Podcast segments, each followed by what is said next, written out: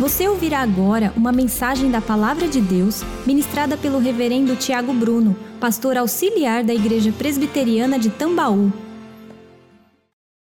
Bom dia, queridos, graça e paz. Louvamos a Deus pelo privilégio que temos de cultuá-lo, adorá-lo e ouvir a Sua voz através da Sua palavra. O que é que você sente quando você percebe a indiferença, a indiferença, perdão, de alguém a algo muito sério. Por exemplo, quando os políticos eles se mostram indiferentes à necessidade e à fome que se multiplica a ponto de afirmarem que ela não existe. Ou quem sabe a indiferença de cidadãos que vivem em lugares privilegiados e percebem pessoas padecendo fome, crianças sem ter um mínimo para subsistir.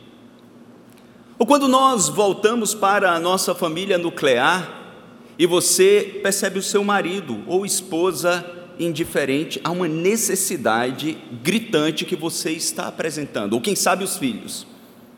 Eu tenho certeza que não é outro sentimento senão o de indignação, quando percebemos que alguém está indiferente a algo sério, a algo grave.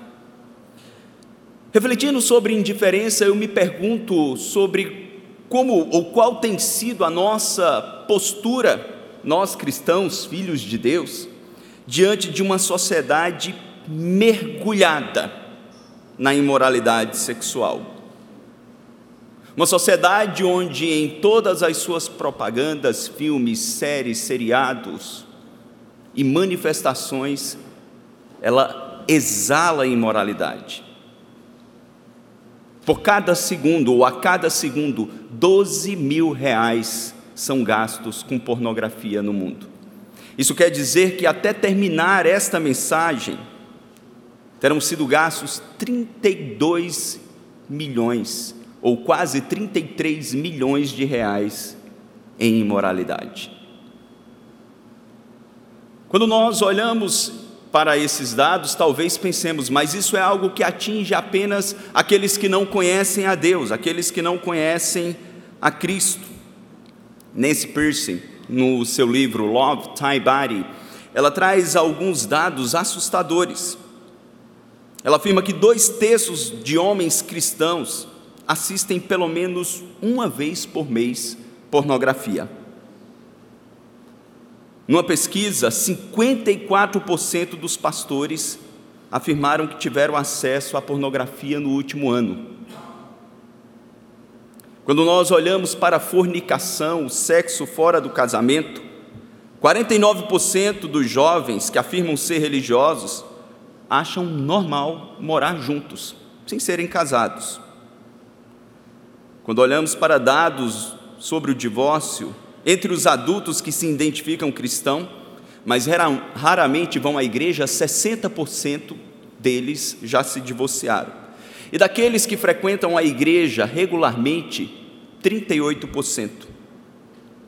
Quando partimos para um assunto mais sensível, como homossexualidade, o estudo da Pew Research Center de 2014 afirma que 51% dos evangélicos nascidos nesse milênio, acham normal pessoas do mesmo sexo terem uma relação. E finalmente, quando nós olhamos para o aborto, e agora uma pesquisa da Liveway Survey, dizem que 70% das mulheres que praticaram aborto nos Estados Unidos afirmam ser cristãs. E 43% delas frequentam a igreja pelo menos uma vez por mês. Quando nós olhamos para dados tão estarrecedores, nós nos perguntamos, irmãos, qual a razão de números tão elevados na nossa época? É outra senão a indiferença à imoralidade sexual dos nossos dias. Nesse Piercing, então, diz: o problema é que muitas pessoas tratam a imoralidade como uma lista de regras, mas na realidade, todo o sistema moral repousa sobre uma cosmovisão ou uma maneira de enxergar o mundo. Em cada decisão que tomamos, não estamos apenas decidimos o que queremos ou não fazer, nós estamos apresentando a nossa visão do propósito da vida humana. Diante então desta indiferença à imoralidade sexual, talvez você faça uma constatação de que é um desafio exclusivo da época em que nós vivemos. Não é. Ao longo da história humana, desde a queda, Deus advertiu o seu povo, tirou nações da sua própria terra, as destruiu, por essas estarem entregues à imoralidade. Advertiu o seu povo, como nós lemos junto com o nosso pastor minutos atrás, que se arrependessem de sua indiferença e os convidou a uma vida de santidade. Eu quero olhar com vocês para um texto sagrado de uma igreja que estava inserida exatamente num contexto como o que nós vivemos hoje. E quais foram as admoestações e orientações de Deus para a sua igreja em face de tamanha indiferença? Eu os convido a abrirem as vossas Bíblias em 1 Coríntios, capítulo de número 5. 1 Coríntios capítulo 5, nós veremos o perigo da indiferença à imoralidade e o que a igreja deve fazer em face disso. 1 Coríntios 5. Geralmente se ouve que há entre vós imoralidade, imoralidade tal, como nem mesmo entre os gentios, isso é, haver quem se atreva a possuir a mulher do seu próprio pai. E contudo, andais vós ensoberbecidos, e não chegastes a lamentar, para que fosse tirado do vosso meio quem tamanho ultraje praticou. Eu, na verdade, ainda que ausente em pessoa, mas presente em espírito, já sentenciei, como se estivesse presente, que o autor de tal infâmia seja em nome do Senhor Jesus reunidos vós e o meu espírito, com o poder de Jesus nosso Senhor, entregue a Satanás para a destruição da carne, a fim de que o espírito seja salvo no dia do Senhor. Não é boa a vossa jactância. Não sabeis que um pouco de fermento leveda toda a massa? Lançai fora o velho fermento, para que sejais nova massa, como sois de fato sem fermento pois também Cristo, nosso Cordeiro Pascal, foi imolado. Por isso celebremos a festa, não com o velho fermento, nem com o fermento da maldade e da malícia, e sim com os asmos da sinceridade e da verdade. Já em carta vos escrevi que não vos associeis com os impuros. Refiro-me com isso não propriamente aos impuros deste mundo, ou avarentos, ou roubadores, ou idólatras, pois neste caso teríeis que sair do mundo. Mas agora vos escrevo que não vos associeis com alguém que, dizendo-se irmão, foi impuro, ou avarento, ou idólatra, ou maldizente, ou beberrão, ou roubador. Com esse tal, nem ainda com mais. Pois com que direito haveis haveria eu de julgar os de fora?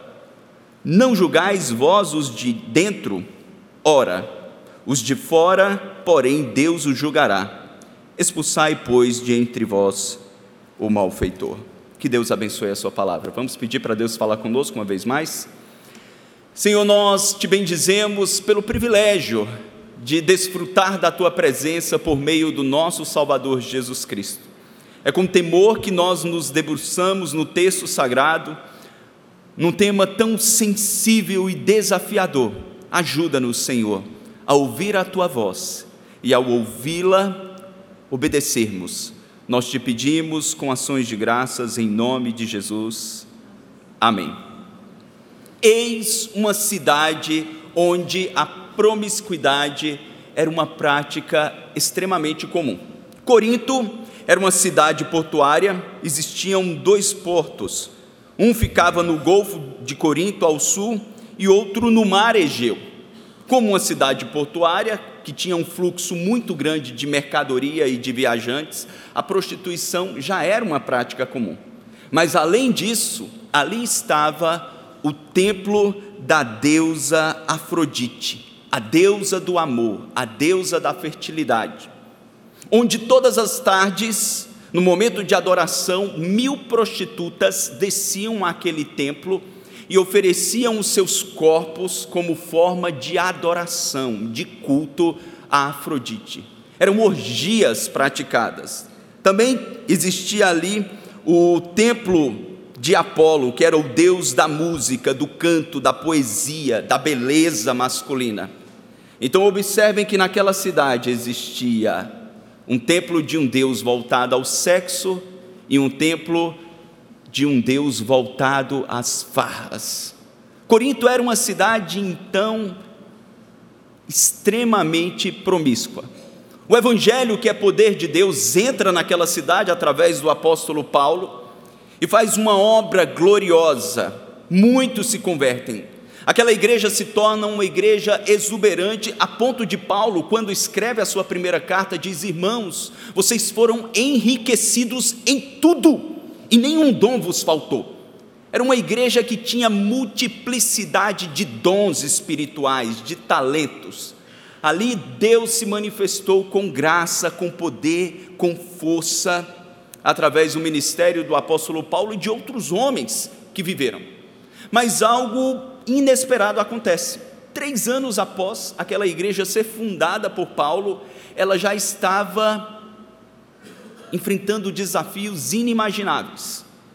Já estava adoecida, estava tomada por problemas. A igreja enfrentava problemas de divisão, alguns se diziam ser de Paulo, outros de Apolo, outros de Pedro ela já enfrentava problema de relacionamento entre os irmãos, a ponto de um irmão processar o outro em tribunal comum ou secular. Era uma igreja que enfrentava também problemas teológicos sobre a compreensão da ressurreição. Mas aqui no capítulo 5, Paulo vai tratar um dos problemas mais sensíveis da igreja. Era uma igreja que estava enfrentando um problema sério de imoralidade sexual. Diante disso, irmãos, nós percebemos o apóstolo instruindo sobre como a igreja deveria tratar. O problema não era a manifestação apenas da imoralidade no meio da igreja, mas a indiferença que muitos daqueles cristãos estavam. Essa é a razão pela qual Paulo dedica todo um capítulo de admoestação, não apenas a um irmão faltoso, mas à igreja como um todo. E olhando para esse texto, irmãos, eu gostaria de destacar algumas verdades acerca de o que fazermos quando a indiferença ao pecado de imoralidade se apresenta em nossas vidas ou em nosso meio. Paulo nos mostra e nos exorta que nós devemos tratar tais pecados com tristeza e correção. Nós devemos tratar a manifestação do pecado com profunda tristeza e correção. Vejam o que ele diz no versículo 1 novamente, quando ele fala: Olha, geralmente se ouve que há entre vós imoralidade, imoralidade tal, que nem mesmo entre os gentios, isto é, haver quem se atreva a possuir a mulher do seu próprio pai Paulo, ele então demonstra que o pecado manifesto naquela comunidade, naquela igreja em Corinto, ele foi tão danoso a ponto de gerar escândalo e espanto em não crentes. Corinto, sendo uma cidade promíscua como era, e permissiva em relação ao sexo, mas ainda existia algumas restrições, estando ela sob o domínio, domínio do Império Romano, o Império Romano, por exemplo, não apoiava relações incestuosas. Ninguém deveria ter qualquer relação sexual com um parente próximo. E quando isso se manifesta através de um membro da igreja, isso traz um escândalo para a comunidade lá fora e a igreja estava indiferente. Quando Paulo diz, olha, se houve que há imoralidade, a palavra utilizada no original é a palavra porneia Porneia pode ser traduzida como adultério, como fornicação ou qualquer relação sexual fora do casamento. Qualquer relação íntima fora daquilo que Deus estabeleceu entre um homem e uma mulher dentro do matrimônio pode ser compreendida e interpretada como porneia. Aqui no caso era a relação de fornicação os comentaristas, eles concordam que esta mulher não estava vivendo mais com o pai, senão Paulo diria que seria uma relação de adultério, mas o original nos mostra que era sim uma fornicação. Eles não sabem se o pai já havia morrido, alguns comentaristas acreditam que sim, outros não. Outros afirmam que esta relação entre o filho e a madrasta começa e então aquela mulher deixa o seu pai, o, o pai do rapaz, para desfrutar as aventuras do amor ao lado daquele homem. No Antigo Testamento, Deus já havia diversas vezes admoestado o seu povo em Levítico 18, em Deuteronômio 22, em Deuteronômio 27, de que ninguém poderia descobrir a nudez do pai, ou a nudez da mãe, ou a nudez do irmão. Essa era uma prática odiosa para o Senhor. Mas diante disso, o Senhor ele estende a compreensão, demonstrando que qualquer manifestação de porneia, qualquer imoralidade sexual é algo abominável ao Senhor.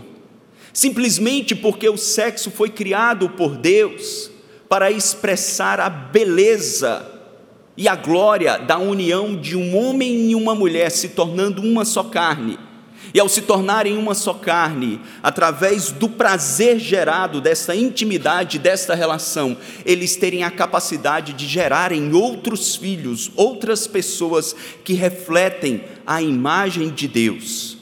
Portanto, irmãos, o sexo na Escritura Sagrada nunca foi visto como algo ruim, muito pelo contrário. Ele é descrito como algo glorioso, belo, prazeroso. Nós temos um livro que é o livro de Cantares, que trata sobre a intimidade de um homem e de uma mulher. Só que ele é descrito como algo sagrado, como algo belo e que não poderia ser profanado. Portanto, quando Paulo está escrevendo aquela igreja e diz: Olha, vocês estão profanando algo tão belo que Deus estabeleceu, e profanando de tal maneira que nem mesmo muitos pagãos têm coragem de fazer. Isso é inadmissível, isso é algo que não deve se manifestar em vosso meio. A igreja do Senhor deveria manter a sua pureza e deveria honrar o princípio que Deus estabelece também na sua sexualidade. Eles não poderiam voltar às antigas práticas que estavam habituados a fazer. Mas o que eles fizeram? Eles estavam ensoberbecidos Vejam o que Paulo diz no verso 2: E contudo andais vós ensoberbecidos e não chegastes a lamentar, para que fosse tirado do vosso meio quem tamanho ultraje praticou. Quando nós olhamos ao longo da carta, nós percebemos que a soberba, o orgulho era um pecado que tocava aquela igreja de Corinto, muitos crentes daquela igreja. Em diversas áreas às quais eles erravam, eles estavam cheios de empáfia, de altivez, de arrogância. Paulo já havia advertido no capítulo 4. E agora, ao tratar deste problema sério de imoralidade sexual, Paulo está dizendo, simploriamente falando, vocês estão pouco se lixando, vocês não estão nem aí, vocês estão indiferentes e cheios de arrogância em vosso coração, quando vocês deveriam lamentar. Vocês deveriam lamentar a manifestação de tais práticas em vosso meio. Vocês deveriam se angustiar, e o verbo no original, ele traz essa ideia, literalmente, vocês deveriam sentir profunda angústia cometido pelo próprio pecado ou pelo pecado de outras pessoas. Isso não era algo novo. Nós encontramos um servo de Deus lamentando pela manifestação do pecado na vida do povo de Deus. Se você abrir em Esdras, capítulo 10, por um instante, livro de Esdras, quando este homem é escolhido por Deus para retornar a Jerusalém, para restaurar aquele templo, no capítulo de número 10, veja a postura deste homem em face do que ele vê na vida do povo.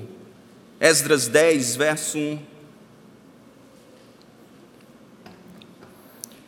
Enquanto Esdras orava e fazia confissão, chorando prostrado diante da casa de Deus, ajuntou-se a ele Israel, a ele de Israel, uma grande congregação de homens, de mulheres e de crianças, pois o povo chorava com grande choro.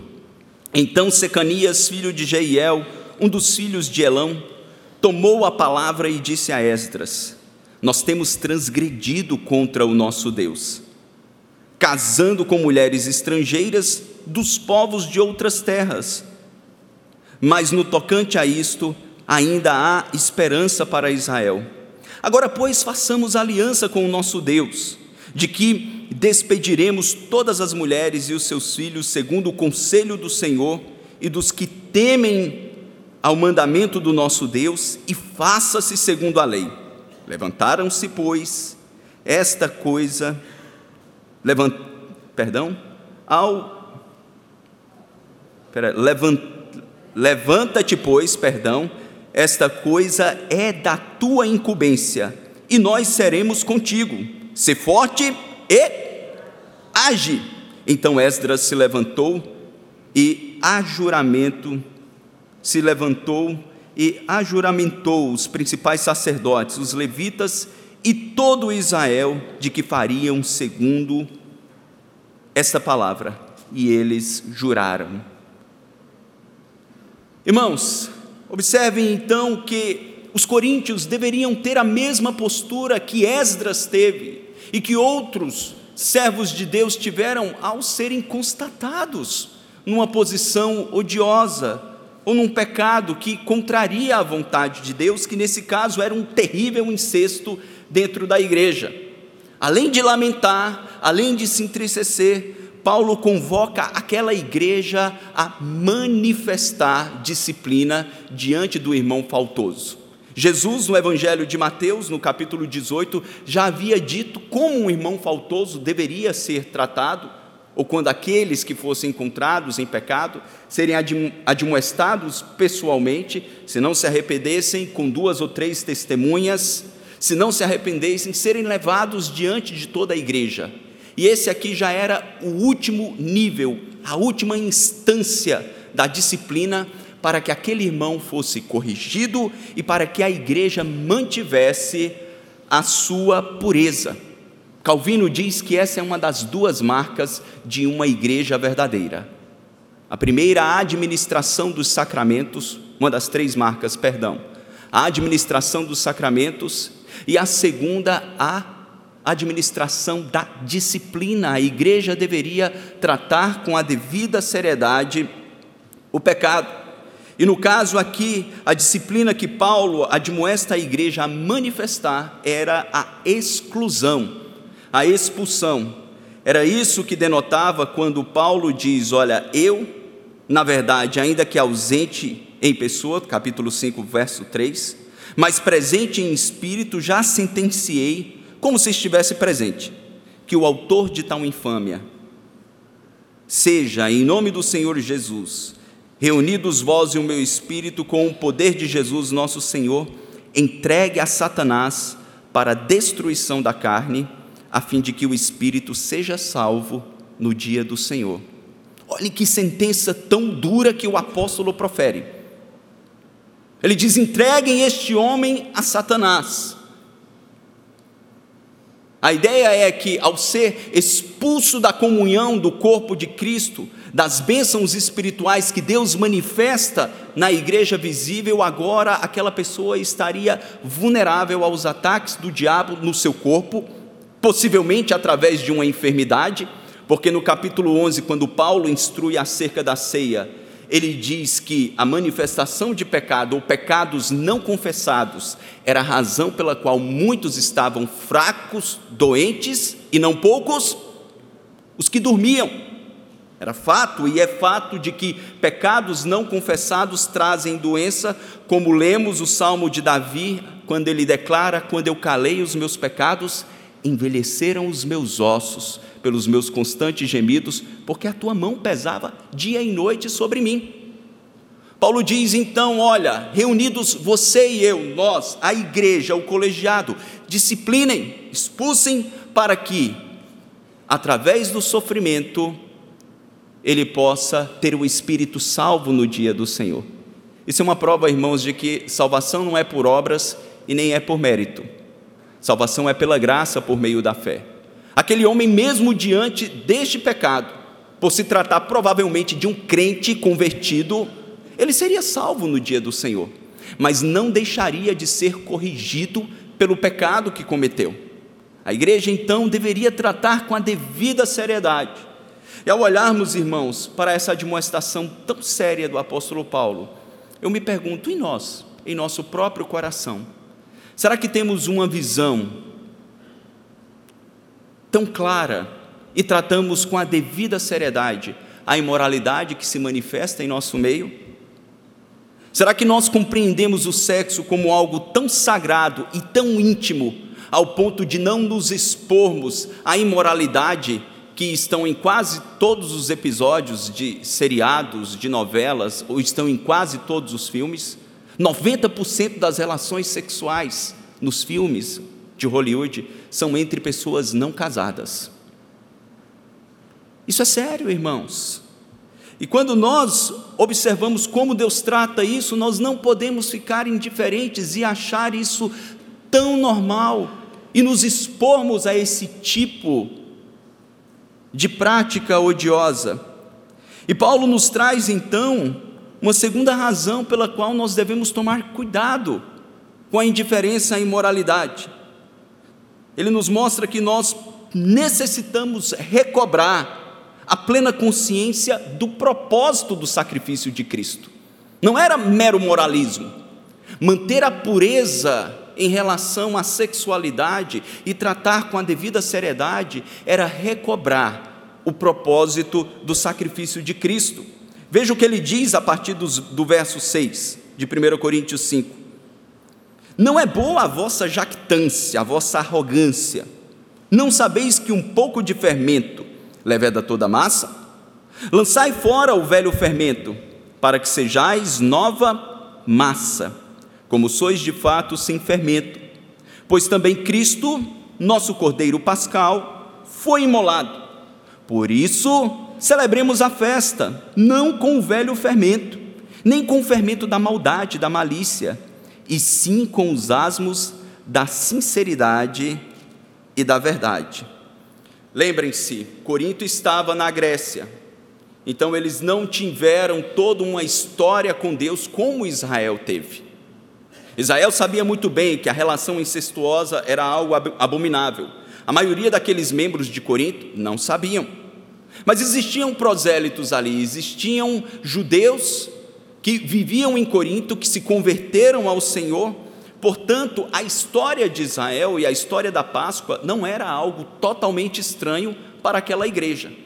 E quando Paulo mostra a razão pela qual eles não poderiam se entregar a indiferença, Paulo, Paulo remonta a Páscoa estabelecida pelo Senhor, uma das três grandes festas de Israel, que falava exatamente do momento em que Deus liberta o seu povo do cativeiro egípcio e como Deus fez, como Deus fez na décima praga, na praga dos primogênitos, onde todas as primeiras primeiros filhotes de cria e todos os filhos mais velhos foram mortos quando o anjo da morte passa trazendo juízo sobre aquela nação pagã.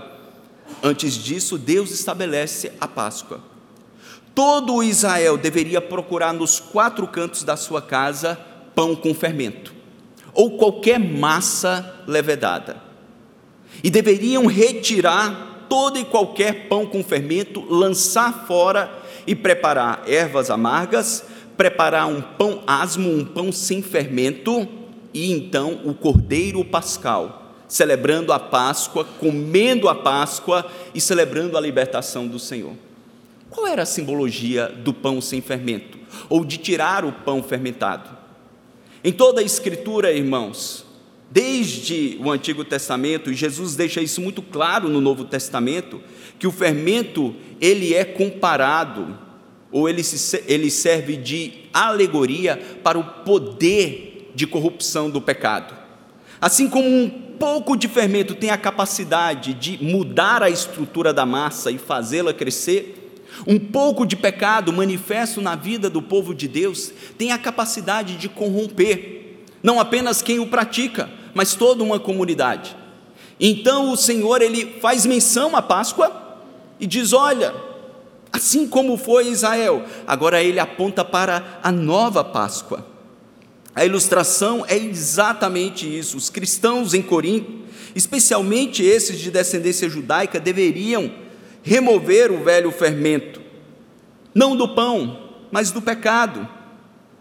A imagem desta matança do cordeiro pascual às vésperas da ceia da Páscoa e a morte de Cristo na cruz deveria surgir com muita clareza na mente daqueles homens. Quando Cristo, ele foi crucificado para pagar o preço pelo perdão dos nossos pecados, para nos libertar da escravidão, para nos assegurar a salvação, ele se torna o sacrifício supremo, o sacrifício final e absoluto para a nossa redenção. Portanto, é importante nós entendermos, não era o fato de remover o pão com fermento que deu o direito àqueles judeus de comerem o cordeiro pascal e serem salvos. Assim não é o esforço pessoal, não são as nossas boas obras de mudarmos o que precisamos mudar em nossas vidas para recebermos a salvação de Jesus. É comum nós encontrarmos pessoas que conhecem o Evangelho, quando ouvem o Evangelho, nós apresentamos a mensagem, elas dizerem: Não, tem muita coisa errada na minha vida, eu preciso consertar algumas coisas antes de me comprometer com Deus. A ideia não é essa, ela é oposta. É Cristo entrando com poder, é crermos no seu sacrifício perfeito, na sua obediência perfeita, no sofrimento que ele recebe em nosso favor, para que pela fé e tão somente pela fé, como um ato gracioso de Deus, nós sejamos salvos. A remoção do pão com fermento deveria ser, no antigo Israel e agora na igreja de Corinto, uma resposta de gratidão. Não era fazer para ser, mas porque eram salvos em Cristo, agora deveriam remover todo pão fermentado, ou todo hábito pecaminoso, ou toda antiga conduta, como uma expressão gloriosa daquilo que Cristo já fez. Paulo está falando figuradamente sobre a alegria que os cristãos sentem por saber que estão limpos do pecado e essa exortação implica em celebrar a nossa liberdade em Cristo e colocar em plena ação a nossa própria salvação. É o que ele admoesta quando escreve aos Romanos, no capítulo 12, nos versos de 1 a 2, ao declarar: Rogo-vos, pois, irmãos, pelas misericórdias de Deus, que apresenteis os vossos corpos, ou o vosso corpo, por sacrifício vivo, santo e agradável a Deus, que é o vosso culto racional. E não vos conformeis com este século, mas transformai-vos pela renovação da vossa mente, para que experimenteis qual seja a boa, agradável e perfeita vontade de Deus. Os cristãos, então, só iriam desfrutar dos benefícios e da alegria da nova identidade com Cristo ao abrirem mão dos antigos hábitos, da antiga conduta, do velho pão fermentado. E como Paulo diz aqui no versículo de número 8: Por isso celebramos a festa não com o velho fermento, nem com o fermento da maldade e da malícia, juntos, e sim com os asmos da sinceridade e da verdade, com uma nova vida sem mistura, sem corrupção, baseada na verdade de Cristo e na sinceridade. Paulo não estava dizendo que aqueles cristãos seriam perfeitos e não pecariam mais, mas que eles deveriam romper inteiramente com o hábito de viver no pecado e de modo específico de fazer da imoralidade sexual algo corriqueiro ou comum na sua conduta. Nós devemos ter essa certeza, irmãos, de que nós, como uma igreja reformada, cremos que a salvação é um ato soberano de Deus. Foi Deus quem nos escolheu salvar antes da fundação do mundo. De que nós não podemos perdê-la porque Cristo a garantiu. Ele disse: Aqueles que o Pai trouxe a mim, de maneira nenhuma os lançarei fora. Mas também devemos nos lembrar do que o próprio Paulo disse no capítulo 2 de Efésios: que nós fomos salvos pela graça por meio da fé. Isso não vem de nós, é um dom de Deus, não por obras, para que ninguém se glorie. Mas que Deus nos predestinou para vivermos em boas obras, para andarmos em novidade de vida, para exalarmos o perfume de Cristo. E nisso o poder do Evangelho é percebido. Quando eu, você, nós vivíamos uma vida de completa imoralidade, entregues a todos os apetites que o nosso coração nos impulsionava. Mas agora o Evangelho vem, entra, nos dá uma nova identidade e nos muda de dentro para fora. E nos torna novos homens e mulheres com uma nova conduta com novos hábitos. Nós precisamos resgatar isso. Portanto, jovens, se os vossos colegas na universidade ou na escola tratam isso com toda naturalidade e os chamam de careta, ou dizem que nós somos de outra época, nós devemos ignorar, porque esse tipo de pressão cristãos sempre viveram, principalmente em sociedades corrompidas como Corinto. Mas Deus que estabeleceu uma vida de pureza para a igreja no passado, ele continua estabelecendo uma vida de pureza sexual para a igreja do presente. Meninas, se guardem para os vossos maridos, rapazes, se guardem para as vossas esposas, homens maduros, se guardem até o dia em que Deus os dê, os conceda o privilégio de formar uma família. Não consigo, pastor, então case porque a Escritura diz que é melhor casar do que viver abrasado. Não tenho condições, então ore e clame, porque o poder de Deus é aquele que nos sustenta em toda e qualquer tentação. Amém? Finalmente, irmãos, diante da indiferença ao pecado, da imoralidade, a igreja do Senhor, ela precisa, ou nós, como igreja do Senhor, precisamos nos separar de crentes que continuam a viver na imoralidade.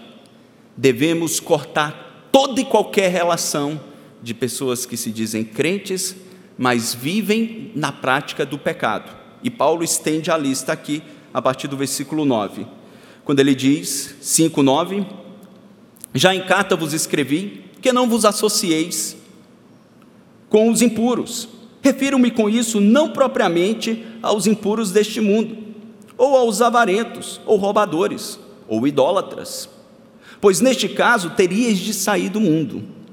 Mas agora vos escrevo que não vos associeis com alguém que, dizendo-se irmãos, vamos juntos, for impuro, ou avarento, ou idólatra, ou maldizente, ou beberrão, ou roubador, com esse tal, nem ainda com mais. A sentença de Paulo, a orientação de Paulo para aquela igreja, ela é límpida, mas ao mesmo tempo cirúrgica. A igreja deveria ser cirúrgica para manter a sua pureza numa sociedade tão corrompida ela deveria se entristecer, ela deveria disciplinar, ela deveria compreender que tudo isso era uma honra ao propósito do sacrifício de Cristo e agora, de modo prático, ela não deveria manter relacionamento íntimo com qualquer pessoa que vivesse continuamente na prática, e aí não mais só da imoralidade, mas de qualquer outro pecado. Lembrem-se, as igrejas se reuniam em casas, em lares.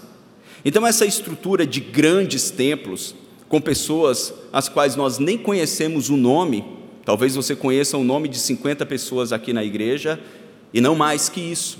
Essa estrutura não era um retrato da igreja primitiva. Eles tinham um relacionamento intenso, as igrejas eram em casa, porque eram igrejas pequenas ainda. Então, o convívio social era algo contínuo e habitual.